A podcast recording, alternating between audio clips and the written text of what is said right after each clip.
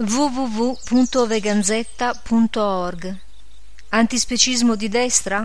A cura di veganzetta.org Evoluzione antispecista.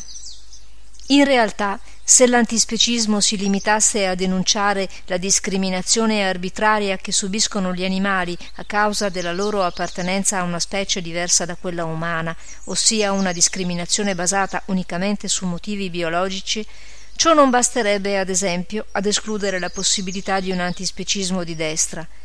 Si potrebbe essere antispecisti di destra, ossia razzisti e sessisti, senza cadere in contraddizione con la definizione sopra riportata.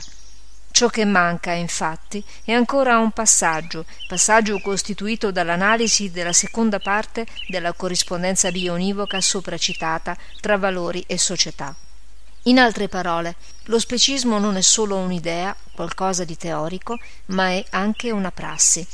Per comprendere come questa prassi sia nata e si sia evoluta è pertanto necessario compiere una ricerca storica, questa ricerca, a sua volta, consente di capire quali sono le reali condizioni in cui questa discriminazione si è sviluppata, ossia consente di capire come realmente la forma assunta dalla nostra struttura sociale ha influenzato il pensiero specista e nel contempo ci permette di rispondere alla domanda se il concetto stesso di specismo sia sempre stato qualcosa di immutabile nel tempo o abbia assunto nel corso della storia un significato diverso.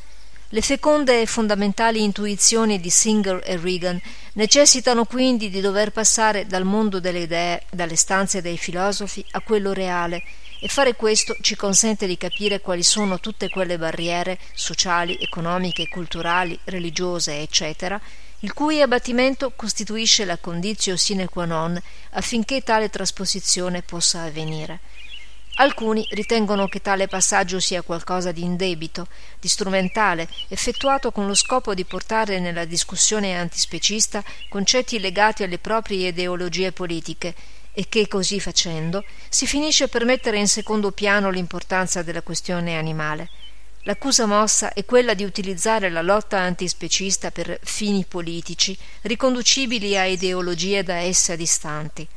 È doveroso ammettere, in effetti, che questo pericolo esiste, ma non per questo tale analisi deve essere elusa, pena l'incapacità di comprendere appieno il fenomeno di cui stiamo parlando. Non è pertanto qualcosa di indebito, bensì di necessario. E che non sia una forzatura lo si può vedere, ad esempio, facendo un confronto con il razzismo e osservando come tale concetto si sia modificato nel tempo.